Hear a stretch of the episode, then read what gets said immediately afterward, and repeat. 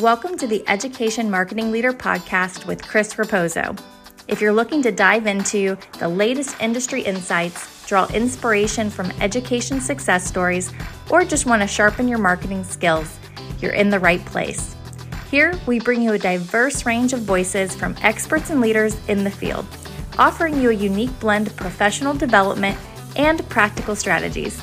Whether you want to understand your audience better, stay updated with the latest tech trends in marketing, or expand your professional network, we've got you covered. So while you're driving on your morning commute or winding down after a busy day, let's explore the dynamic world of education marketing together.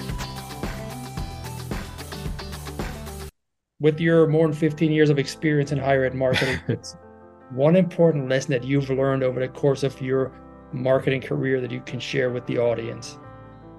So I'm I think I'm going to answer this with a slightly more personal lesson if that's okay. Um so and this might be a lesson for those maybe earlier in their career, but it, it I learned it about 10 years ago.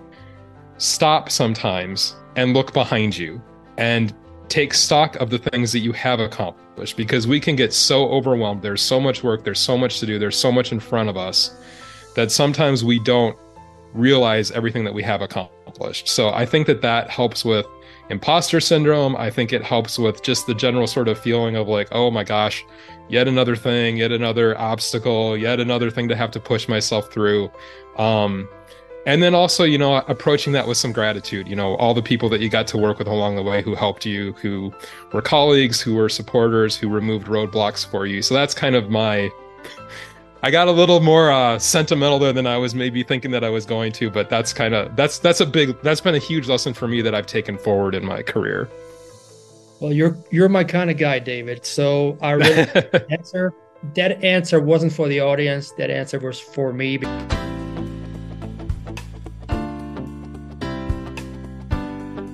Hello and welcome back, everyone, to another episode of the Education Marketing Leader with Chris Raposa. Today, I have the pleasure to welcome David Hunt, the Director of Digital Marketing Comms and Creative Director at Old Dominion University. David, welcome to the show. Thank you, Chris. It's great to be here. So, I recently interviewed Jamie Hunt, David's wife, on my show, and then I learned about David a little bit, and he was on Jamie's show, and that's how I learned a little bit more about David and his non-traditional student background, you graduated from university at the age of 30 or something like that uh, about 35 or so yeah somewhere in there. Okay great. So but you've been in higher ed for about 15 years now so you're yeah. working there. Can you tell us a little bit about your journey into higher ed marketing why you chose higher ed and and your role Sure, absolutely. Um, so my first job in higher ed was actually working as a graphic designer in a central marketing office at a small private university in Wisconsin. And I did that while I was finishing my bachelor's degree as an adult student in a degree completion program that had just launched at that university. Um, and since I was in my teens, I'd been interested in both writing and design, but that was my first job in higher ed, my first dedicated design job. So from there, I went to Virginia Tech, where I led communications for alumni relations. So, kind of the opposite side of the enrollment piece that I'm in now. Um, there, I oversaw website migration, got my first experience supervising full time staff, um, became one of the university's primary point people on email marketing. And then after that, I worked at the School of Business at Wake Forest in a design position where I was also doing writing, writing editing, um, as well as working with a web team and enrollment marketing staff. Then um, I served at Miami University as director of strategic digital marketing. That was housed in academic affairs, reporting directly to the provost. And then about a year ago, a little over a year ago now, I started working at um, Old Dominion at ODU Global, which is our division of digital learning um, at the university. I was hired as a creative director, or as uh, sorry, I was hired as the director of digital marketing and uh, now I've assumed the role of creative director as well. So I have a team of people who do content, design, web, project management, and we're on the cusp of adding some additional positions like social media manager. Um, so that's kind of my background. Awesome. Yeah, ODU Global. I actually graduated from the University of Florida. Yeah. Oh, I, you would never know it because right here, the background, I have a degree and it looks like the degree the kids get on campus. So no different there. So, can you give us a little bit about a brief overview of Old Dominion University Online, their yeah. program, what sets them apart from other universities, such as the University of Phoenix, for example? Yeah. So, I think from an organizational standpoint, um, one of the most unique things about ODU is that we actually have a long history of providing distance learning. It actually predates the internet. So back in the mid 1980s, we were offering courses on U.S. Navy ships. Um, our university is located in Norfolk, Virginia. There's a huge military Navy presence. Um, and then in the 90s, we were doing satellite delivery of our programs in partnership with the Virginia Community College System. And then in 2010 was when ODU really launched a big push for online degree programs. Um, so now, fast forwarding to today, the university has really identified um, online programs as where we're going to have our major enrollment growth. So we have a very serious uh, commitment to online programs. Um, we've got an exciting vision and plan for growth. We have leadership that embraces and encourages innovation, lots of big goals and great colleagues, and it's been a really exciting place to work. Um, and then I guess from a marketing standpoint, you know, everyone talks about how they care about their students, of course. Like no one is going to say my university doesn't care about students. Um, but I do think that we um, our I think our our support staff, our admissions people um, really do offer next level care. Um, the university cares about affordability and access to education. We serve a lot of first gen students. Um, I myself was one of them. And so the support that we give them to find the right program, to make it through that program, um, is really inspiring and part of what I really love about being at ODU.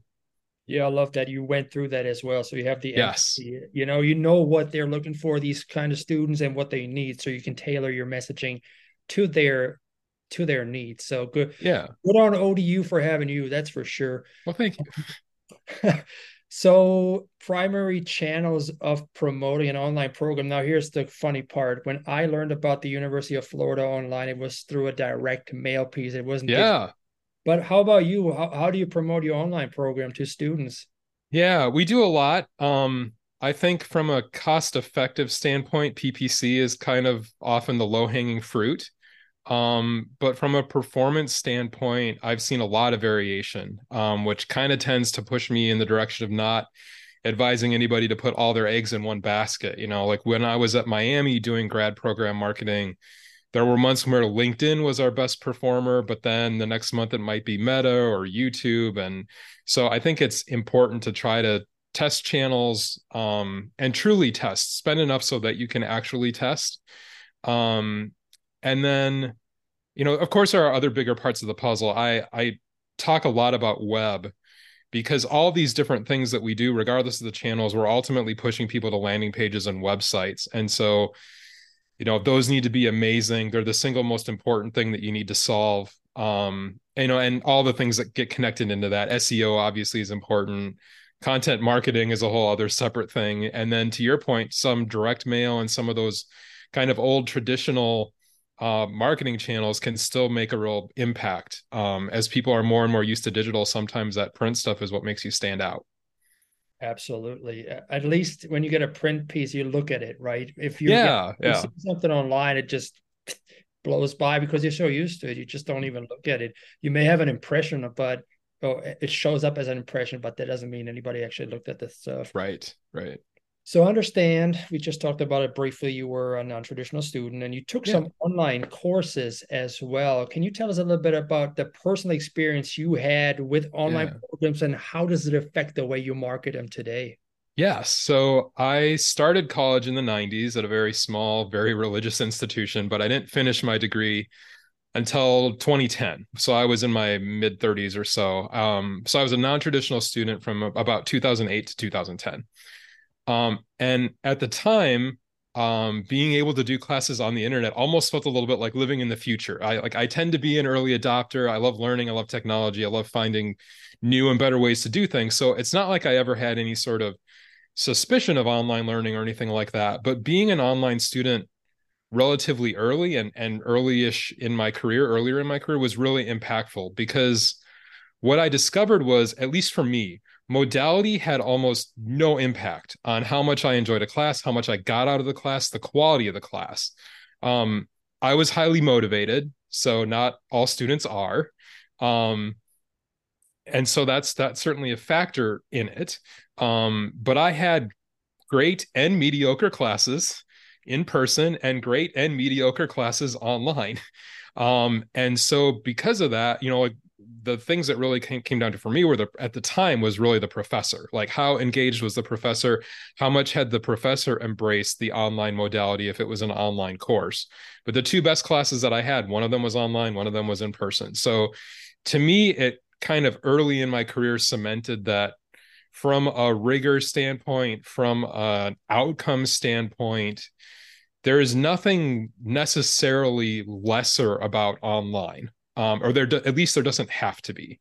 Um, so I think it's been I didn't have any sort of prejudice against online that I needed to overcome during my career, you know, because I I got to see that pretty early um, and directly.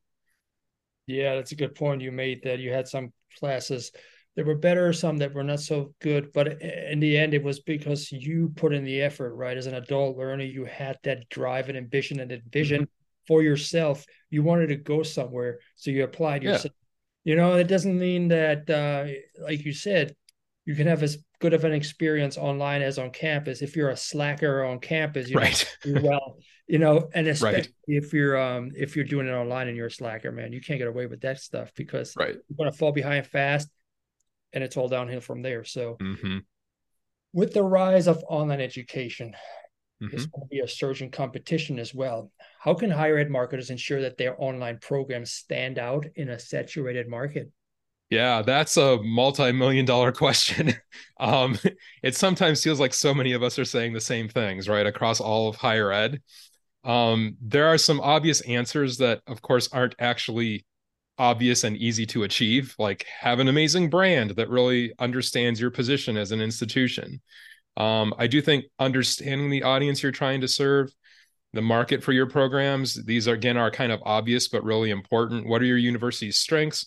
Are there programs that you're known for? Are there programs that are routinely turning away the most number of students um, that have opportunity to grow?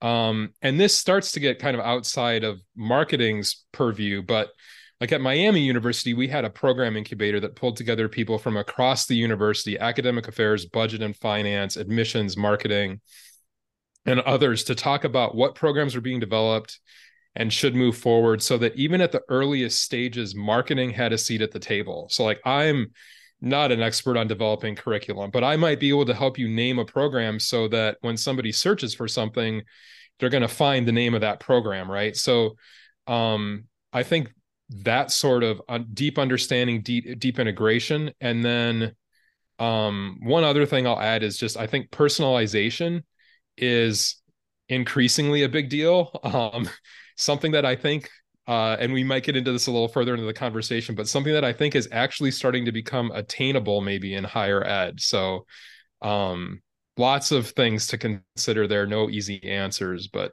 yeah. Yeah, personalization is huge these days. And the company that I work for, they actually got a personalization tool. So some of our clients have yeah. So an increase in applications because of the ease yeah. of use, right? Somebody gets to your website and then they get yep. content as well as when they go to Amazon or Netflix. And I'm not saying, yep. you know, market your institution like an Amazon store, but the uh-huh. convenience of getting a tailored content of the stuff that you actually want to see yes. having to go through multiple pages in order in order to get to it.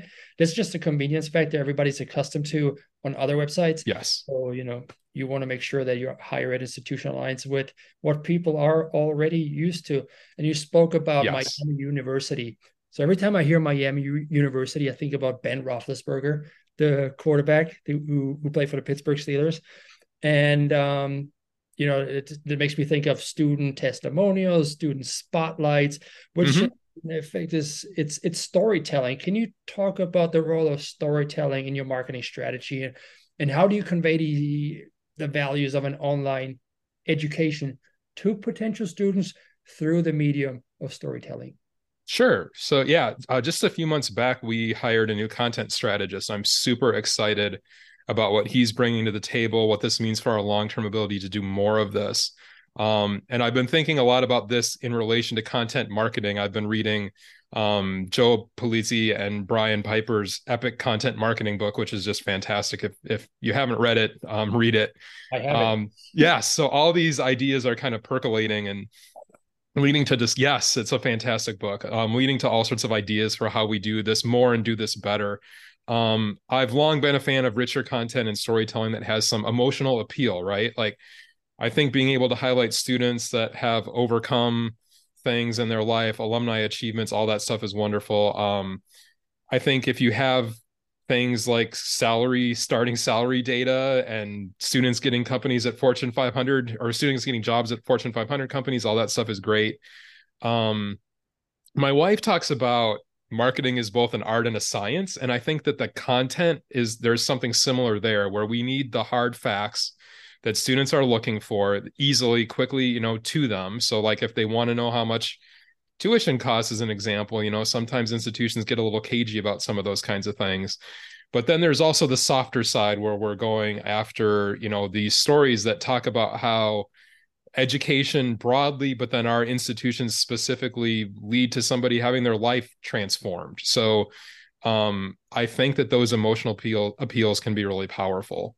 Um, and then we also start to go down the road uh, again of kind of like SEO and mm-hmm. content that manages to serve both SEO and give students information that they might need at a time when they're looking for things like how to decide what their program is going to be or what kind of career they want and outcomes and all those kinds of things, navigating the college process. So I think this whole piece wrapped around the idea of content marketing is just a huge thing that um, I think everybody is trying to solve. Um, we're certainly, I think, on the cusp of making some great steps forward at ODU with that.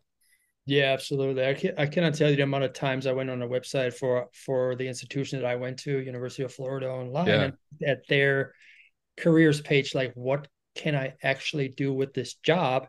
and then I checked how much money do I actually yes with that job because uh, in the end it's the ROI right I'm putting yep. money into my degree am I going to get it out um, and which I wanted to make sure I'll pursue a degree that'll allow yeah. me to do that and have a absolutely career trajectory go to I don't know CMO one one day in my life right right and that degree affords me that ability but so pivoting a little bit and yeah went to, you know it's 2023 we just went through a pandemic which yeah. changed a lot regarding how people view online education you said odu has been done it for like years and years right yeah. before other mm-hmm. people did it but those still skeptical about its quality and effectiveness of an online degree how do you address these concerns in your marketing material yeah, I, I, think COVID is an interesting point. Um, at Miami, we did talk about COVID and how it may have contributed to the impact of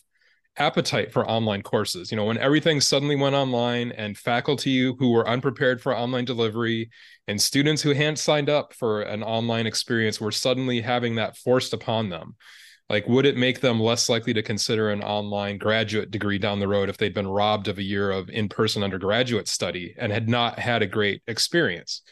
Um, but i think by and large we've been able to let go of most of the need to justify the online modality. There are some people who are going to want the in-person experience and there can certainly be a host of valid reasons for that. And some programs that simply won't work online you know you if you need access to a chemistry lab you're not going to be able to do that in your house or uh, you know if there are all sorts of programs that fall into that kind of category. Um so but i think that and i think that there are probably some small internal pockets of resistance in academia that would maybe look down their noses a little bit at online education but I think that that's a case of internal bias not really being reflective of where most learners, at least adult learners, are at these days, um, or the market realities. I mean, you look at the success of giants in online education, right? And it's difficult to see much need to argue for the quality and effectiveness of online education beyond the marketing that everyone is doing, you know, touting the flexibility and the benefits of being able to attend a university that's maybe not commuter distance to you and, and all that kind of stuff. So I would say, I mean, we're certainly mindful. We want to, we want to talk about the benefits of online, but I think that we're doing less active convincing of skeptics. I think if that makes sense. Yeah, it makes a lot of sense. But in the end, if there's internal skeptics, I always say, and we I heard a lot of higher ed marketers say Mhm. the the website and the the messaging on the website is not for the faculty, it's for the for the prospective Yes. students, right? Yes. And um in especially for adult learners, it's all about convenience and flexibility. And if you offer that uh, along with a rigorous program that'll actually get them career ready, then you're on the winning side of things. Doesn't really matter what the faculty thinks. Um, you just got to get them in front of a camera, I guess, and uh, record some lectures. But um, Well, and you you make a you make an interesting point there too, because you know, like the idea that like sometimes you might have leadership or a board or something that talks about not seeing the advertising or the marketing that you have out. And it's like, well, yes, we're not marketing to somebody who's 65 years old, who's not, you know, like you shouldn't be seeing it because if our marketing is targeted enough, you're not the audience. So we'll happily show you things that we're doing. But for you to natively see that without actively looking for it, it was kind of a failure in our targeting if you're getting served that naturally. yeah, yeah, Yeah. absolutely. Yeah, they're they're not the target audience, so they should Right. get you and clicking on it and then waste your uh, ad ad budget. there. Right. Right. Uh, what are you what are your thoughts on partnerships and collaborations with the corporations? Uh, it can be a great way to expand reach, right? When you go into Yes. some companies where travels fast, are there any strategic partnerships you were able to form over the years working in higher ed, maybe during your time at Wake Forest? Yeah, so I I haven't been directly involved with establishing those partnerships, and I am grateful for that because that's just not my my uh, strength. Um, and I wouldn't say it was necessarily specifically for online, but at Wake Forest we had um at the business school we had a number of corporate partners, and they would do things like provide internships for our students, um, sponsor competitions for our students, of course, help fill our classes. Um, serve on our boards. Uh, when I was there, we launched a business analytics masters, and we had corporate partners who served on an advisory board to actually help form and give input on what kind of curriculum, you know, what should students be getting out of that program if this corporation then wants to hire them having earned that degree. So I think it absolutely can be something, particularly, you know, I, I think of I mean, my my background with it was in business. You know, I think healthcare is another one of those areas. You know, like having healthcare programs having partnerships with healthcare systems and and some of those kinds of things um, can make a huge impact and establishing them is hard work but marketing can absolutely um, and should support those efforts because you're right they can be a big impact on giving students both a richer you know getting students a richer experience as well as just getting students into your program Absolutely, absolutely. But you know, in the end of the day, you have to report to somebody and show that your marketing efforts actually work. So Yes.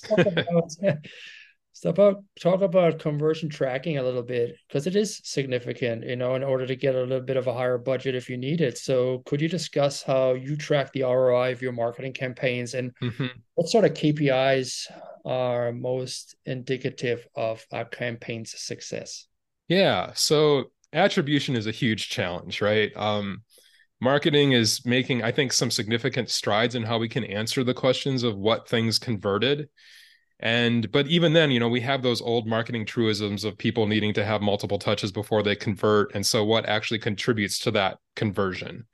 Um, at prior institutions, I was one of the marketing voices educating people that yes, as an institution, we ultimately want fully enrolled students, you know, butts and seats, whether those seats are in a classroom or at a home computer or laptop for our online students. But from a marketing and admissions funnel standpoint, marketing doesn't do this on its own. So marketing drives lead generation, inquiries, application starts, and you know, things like info session registrations. So we look at those. And of course, we care about yield rates and anything we can do to attach yield rates to specific tactics and identify which ones are performing better um, is important. But then, you know, I'm also always quick to talk about the need for an amazing admissions team. Um, and in many cases for grad, you have individual programs also reviewing graduate applications, and that needs to be processed quickly and as dialed in as possible. I um, I, I fell in love with this stat uh, that I discovered a few years ago from RNL. They did a study with showing that 70% of grad students apply to more than one university, and 80% of those students attend the first school that's ad- that admits them. Mm-hmm. So, as a marketer, I'm not in control of any of that. I can get you the lead, I can get you a started application, but if an, an application sits with somebody for six months, we're going to lose that person. And that's not something that marketing can really fix. So, um, there are amazing admissions people and program people out there. And when you find the right ones who are committed to growth and realize that we can all move together and have skin in the game and pull in the same direction, it's incredible and exciting and rewarding. Um, so when I had this kind of light bulb moment when I was at Miami where this all kind of clicked in for me and it was like seeing the code in the matrix, right? Where you realize like, oh, like holistically, this all needs to just come together and work. Um, and then you can really maximize your ROI and by making sure that you have that really airtight funnel all the way through. Mm-hmm. Exactly. You you can't work in silos, regardless of what is you know corporation institutions you're a part of. I work directly with the sales team on my company, and I work mm-hmm. so closely with them to make sure we're all aligned, walking in the same direction. Because if I bring in the leads and they aren't able to close them, you know, I'm right. going to and make sure I'm going to bring them actually some people that that are qualified, right? Yeah. Because if yeah. I'm sitting here and you know washing my hands and say, "Hey, I brought you leads," but if they're crappy leads, then um, it's not going to do any good. But if I bring you a good lead and you don't follow up on that lead, then you're going to have a problem at the end as well, right? It's the same with the yeah. admissions process. If there's a request for information there and it sits there for a couple of weeks, like you said, somebody else is already called them and already got yeah. them in school. So you got to be. Yeah. You be- do. And I think, I think it's, I don't have the number in front of me. I think it's a LinkedIn stat that something like 75% of, of student leads that are not properly nurtured, you lose um to your point about like nurturing those like that has to be part of the process or you're going to lose people yeah because everybody's got got an agenda and they got to go somewhere right and there's a reason yeah. why they apply to your school because they got it maybe they're um maybe they're graduating from a two-year school trying to get into a four-year school yep. you know so yep. that's what i went through i i, I did yeah. my aa and then i went to a university so i needed yep. to get quick so i don't lose yes. any time but looking to the future Let's see, mm. what trends or innovations do you foresee in the realm of online education marketing, and how does ODU prepare to, to leverage them? Yes. So I teased personalization earlier.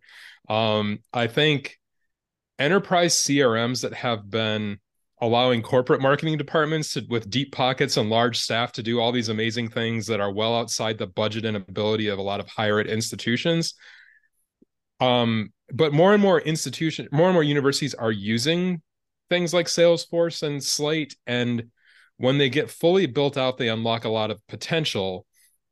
Particularly when it starts to get married in with AI. I mean, everybody's talking about AI these days. I'm part of that chorus. I don't have any plans to stop. Um, I think um, part of that is because while everyone's talking about it, there's still a fairly small percentage of people who are actively on the daily using it, right? And so the opportunity for fully baked AI functionality combined with a fully stood up and functioning CRM like Salesforce is going to be a revolution for higher ed that is already starting to happen. And then I also think like I'm a creative director. I also see this res- this revolution happening with design. I have staff who ha- are having these lightning bolt moments all the time as they're seeing what tools can now do. When I first started using Photoshop in the 90s, doing something like separating somebody from a background in a photo could take minutes to hours depending on the image. And now you literally click on the people and drag and in Canva and they're isolated, they're separated. It's tried to fill in the background and give you an actual realistic background as if the people were never there. So instead of having to spend all the time and effort to execute these things you can now spend this happens in seconds or less and now you think about all the time savings for something like that that was a menial task you know it's fun to have creative ideas but a lot of times the actual execution of them is not fun. So freeing up people to actually do the more higher level creative thinking work um, is just a, a, a huge opportunity. And it starts to feel like again circling back to, to personalization and some of those things it starts to feel like on the horizon we may be able as higher ed marketers we may be able to actually do some of these things um, so i'm a huge believer in ai I, and I'm grateful. Our leadership at ODU Global is strongly committed to supporting our staff as we identify and embrace these innovative tools. Um, and then I'm also grateful. There's so many cool people in our space and outside of our space. Um, you know, uh, Bart Caylor as an example. You know, like there's there's so many great people talking about AI helping the, the higher ed um, community, family learn about these things, and then outside higher ed, there's all sorts of great resources too. So um, I hate to be yet another person talking about AI, but when I think about just like the spectrum of where this it hits both high and in the weeds for how much this can revolutionize everything. I'm so excited about what this is going to free us up to be able to do. Um, it's just it's one of those things that gets me out of bed in the morning excited to go to work. Yeah, same. I'm all in with AI, and um, I was a big fan of the higher ed marketer AI summit they just put on. Yes, with Bart, you know, it was great to see everybody speak there. And um, at the beginning of the year, actually in May, Hannon Hill, we I organized a webinar, a roundtable discussion on generative AI and ChatGPT and how higher ed marketers can leverage it. So Bart, uh, myself, Caroline Dunn, she's uh, out of Atlanta, and Kyle Campbell. We all went on a roundtable discussion together and talked about it back that's in awesome. back in May when everybody yeah. what's going on, you know. So yeah, we, that's we, awesome. We're the early adopters here as well. But let's bring the episode to a close real quick. With your more than 15 years of experience in higher ed marketing, one important lesson that you've learned over the course of your marketing career that you can share with the audience? So I'm I think I'm going to answer this with a slightly more personal lesson, if that's okay. Um, so, and this might be a lesson for those maybe earlier in their career, but it, it I learned it about 10 years ago. Um, one of the universities that I was at, I was there for five years. It was my first time as a, in a director role. And I took that job with a sense of imposter syndrome that never went away. So I kind of had this constant pit in my stomach the entire time I was there. I worked really hard to the point where I was starting to impact my health a bit. Uh, and the whole time, I felt like there was this mountain of work in front of me. And I was judging myself pretty hard because I couldn't move every rock of that mountain out of my way, even though most days I felt like I had like a spoon at my disposal to do that work. Right. And then um, my wife got a new job that was going to require us to relocate. So I was starting the process of looking for a new job and I went in to start updating my resume for the first time in 5 years. And I started updating my resume and I kept updating my resume and it wasn't until in those last weeks at that job that I realized how much I actually had accomplished. Um, I had great leadership there. I've been fortunate in my career to have people who I would put on a personal kind of Mount Rushmore of like great leaders that I've worked with. And um, my supervisor there was one of those people i'm still in contact with her. She's amazing. And she did plenty to make try to make me feel appreciated but i never took that in in any sort of deep way because all i saw was the things that i wanted to accomplish that i couldn't quite get to. So i learned that first of all if you're the kind of person that i was then there's always going to be that mountain in front of you. You're never going to get rid of it. It's always going to be there and it's okay as long as you're getting the most important things done. And then the bigger takeaway for me was stop sometimes and look behind you and take stock of the things that you have accomplished because we can get so overwhelmed. There's so much work, there's so much to do, there's so much in front of us that sometimes we don't realize everything that we have accomplished. So I think that that helps with imposter syndrome. I think it helps with just the general sort of feeling of like, oh my gosh, yet another thing, yet another obstacle, yet another thing to have to push myself through. Um, and then also, you know, approaching that with some gratitude, you know, all the people that you got to work with along the way who helped you, who were colleagues, who were supporters, who removed roadblocks for you. So that's kind of my I got a little more uh, sentimental there than I was maybe thinking that I was going to, but that's kind of that's that's a big that's been a huge lesson for me that I've taken forward in my career. Well, you're you're my kind of guy, David. So I really answer that answer wasn't for the audience. That answer was for me because I feel the same way. Oh. I am always well, thank you. harder on myself than anybody else can be. Always criticizing myself more than anybody else would. And as soon as I hit that goal, I don't give myself a moment to enjoy it. I'm like, what's yeah. next, man? I gotta Yeah, what's the next goal? Yeah, yep. I gotta climb that mountain, right? People say play hard, Now, work hard, play hard. I'm all about working hard. I'm I don't play. That's the problem with me. Yeah. So you get to that edge, you know, of burnout, man. So you got to be very, very yeah. careful. You got to be very, very yep. careful. That's why it takes partners. Like I'm sure your wife helps you with that sometimes, like my wife does. Oh, absolutely. Chill out a little bit and then take on the next thing. So yes, yes. All right, David, it was a super episode. Now, if people want to connect with you or learn more about you, what's the best way to connect with you?